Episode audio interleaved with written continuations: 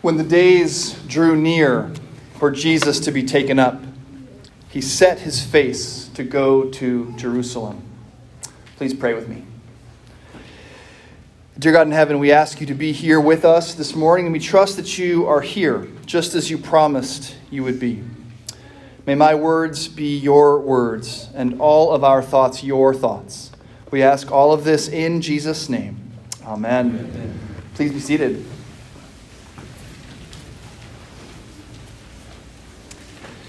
That sentence uh, from Luke chapter 9, when Jesus is said to have set his face toward Jerusalem, is often seen as the tipping point of his life story. What came before is, in some sense, prologue, and now we begin the journey to the climax. Phase one is over, and now Jesus turns resolutely to phase two, to the cross, to the resurrection, to those great and mighty acts that accomplish the salvation of sinners.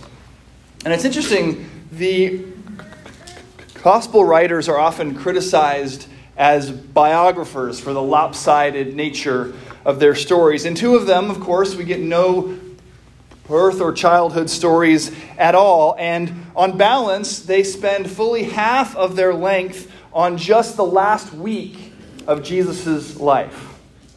For example, Luke here has Jesus setting his face toward Jerusalem, that is, beginning to look death square in the eyes, in only chapter 9 of his 24 chapter gospel.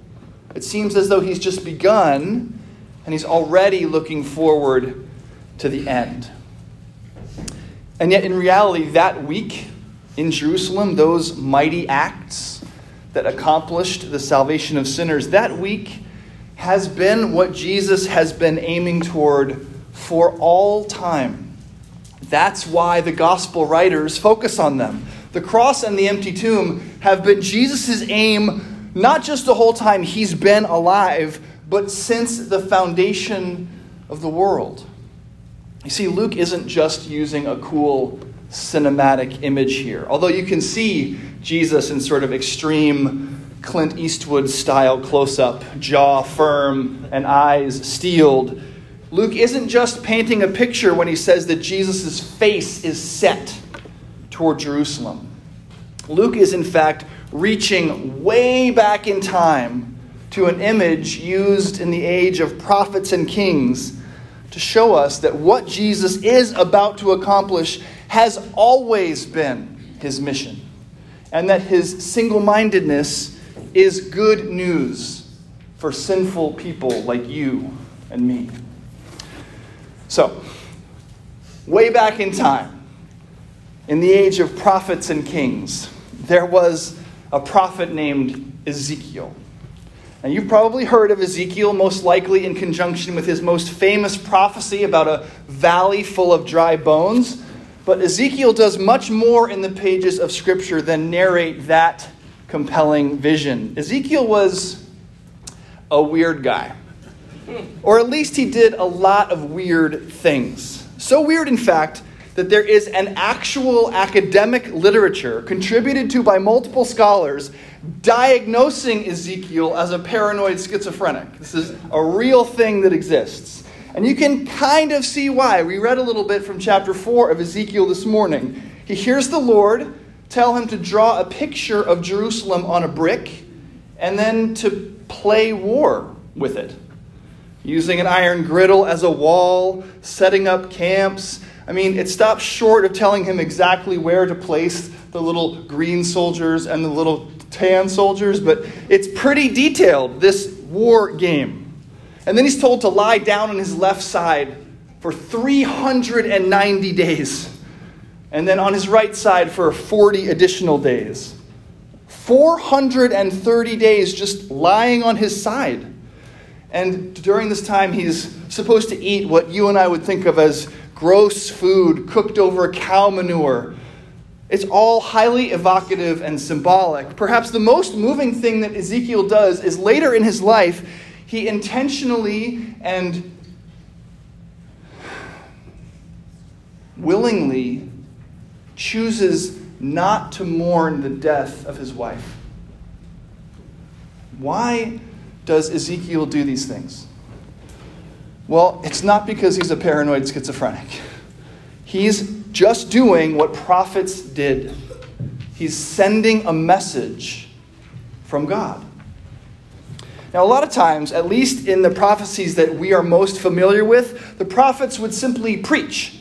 Right? They'd go and stand before a king or whomever and announce the thing that God had given them to announce, usually to call out the people's unfaithfulness and to warn them of a coming judgment of God.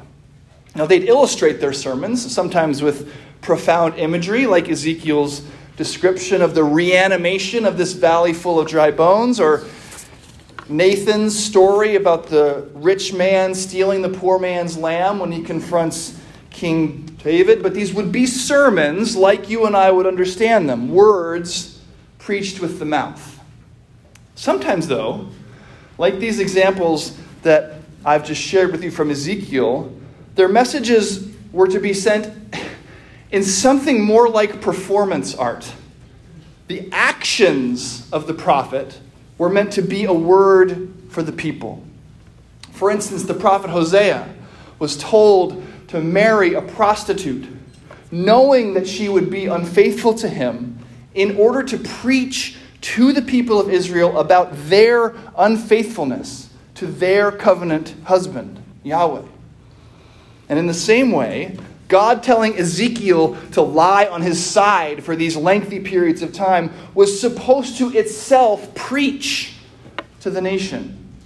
The Lord explains this in chapter 4, verses 4 and 5. Lie on your left side and place the punishment of the house of Israel upon it. For the number of days that you lie on it, you shall bear their punishment. For I assign to you a number of days, 390 days equal to the number of years of their punishment. So long shall you bear the punishment of the house of Israel. Israel and Judah were supposed to get a message about their coming judgment from this physical sermon from Ezekiel. The, the war playing with the model of Jerusalem is a little more obvious. It's again a prediction of coming judgment in the form of war. Jerusalem will, in fact, be besieged and overrun, and the people will be taken into captivity by the Babylonians. And finally, Ezekiel's refusal to mourn his wife is also a sermon to Israel, telling them not to mourn the loss of their beloved temple. So Ezekiel is accustomed to participating bodily in these sermons to the people of Israel. He is preaching to them by doing physically what God is telling him to do. And with that in mind, I want to turn your attention to Ezekiel chapter 21, verses 1 through 5, in which Ezekiel is again called to do something for God. The word of the Lord came to me Son of man, set your face toward Jerusalem and preach against the sanctuaries prophesy against the land of Israel and say to the land of Israel, Thus says the Lord, Behold, I am against you, and will draw my sword from its sheath, and will cut off from you both righteous and wicked. Because I will cut off from you both righteous and wicked, therefore my sword shall be drawn from its sheath against all flesh from south to north, and all flesh shall know that I am the Lord. I have drawn my sword from its sheath, it shall not be sheathed again. Son of man, set your face toward Jerusalem. That's God giving Ezekiel a mission. Go and preach. And why? What, what message is Ezekiel going to deliver to Jerusalem? A message of judgment Thus says the Lord Behold, I am against you, and will draw my sword from its sheath, and cut off from you both righteous and wicked. Later in that chapter, the Lord describes the sword being sharpened and then coming down and slashing this way and that. And one thing that it is definitely describing is the coming judgment of the Lord poured out on this nation that is going to be carried away into exile. This is the just result of Israel's sin, the deserved punishment for their continued unfaithfulness despite years of prophetic warning. But that's not the only judgment that this vision has in mind. This sword of judgment is a prophetic vision much larger than just the Babylonian routing of Jerusalem. It points further forward to the judgment of God being poured out on the sin of the whole world. And the clue is in the language. Language that's picked up hundreds and hundreds of years later by Luke in his gospel. Son of man, set your face toward Jerusalem. This is a command to the prophet Ezekiel given and obeyed in the 6th century BC. But thankfully, and here I have good news for you sinners, Ezekiel is not the only one who would set his face to Jerusalem. Ezekiel, here called Son of Man, by this setting of his face toward Jerusalem and going there to proclaim the judgment of God on the sinful world, points toward, points forward to Jesus Christ, the ultimate Son of Man, who sets his face toward Jerusalem, but he goes there to bear the judgment of God on the sins of the world. Ezekiel to proclaim it, Jesus to bear it. Ezekiel went to Jerusalem to proclaim bad news. You people are sinners. When Jonah was sent to Nineveh, he was sent with a similar message repent or face the wrath of God. Now, Jerusalem, to Ezekiel, refused to repent and so was given over to Babylonian captivity. But Nineveh, repentant, enjoyed God's mercy. When God saw what they did, how they turned from their evil way, God relented of the disaster that he had said he would do to them, and he did not do it. The people of Nineveh repented and believed in the promises of God. So come, let us confess our sins, repent, and believe in those promises made flesh in Jesus Christ the Savior, that the full weight of God's judgment is exhausted on him. When we read in Ezekiel 21 that God's sword of judgment will never be sheathed again, this is why. It has been exhausted. It doesn't have to be readied for any other use. There is now, as Paul wrote to the Romans, no condemnation for those in Christ Jesus. None. It is all used up. There are no more swings left in the sword. The wrath of God has been poured out in full, but not on you. On the willing and able shoulders of Jesus Christ, your Savior. Ezekiel went to Jerusalem to proclaim bad news. Jesus went there to be good news.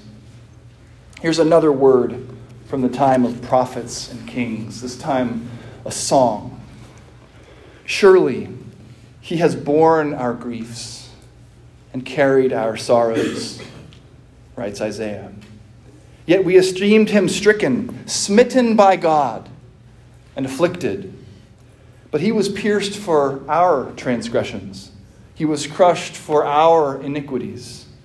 Upon him was the chastisement that brought us peace, and with his wounds we are healed. Ezekiel set his face to Jerusalem to announce the problem.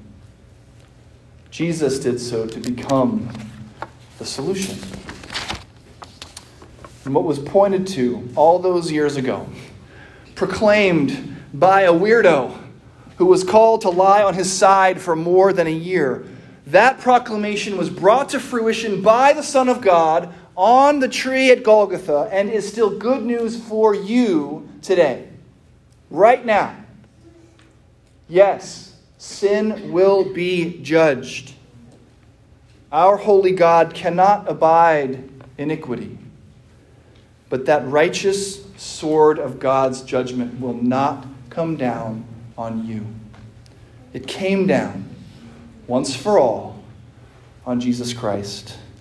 Your sin on his shoulders, laid to rest forever. But it was only the sin that was dead forever. Jesus Christ was raised on the third day, and in him so were you. You were dead in trespasses and sins, just like Jerusalem. You were destroyed, just like the temple. But God, whose character is always to have mercy, sent his beloved and perfectly righteous only Son to live for you, to die for you, to be raised again for you. In Jesus, you are rescued.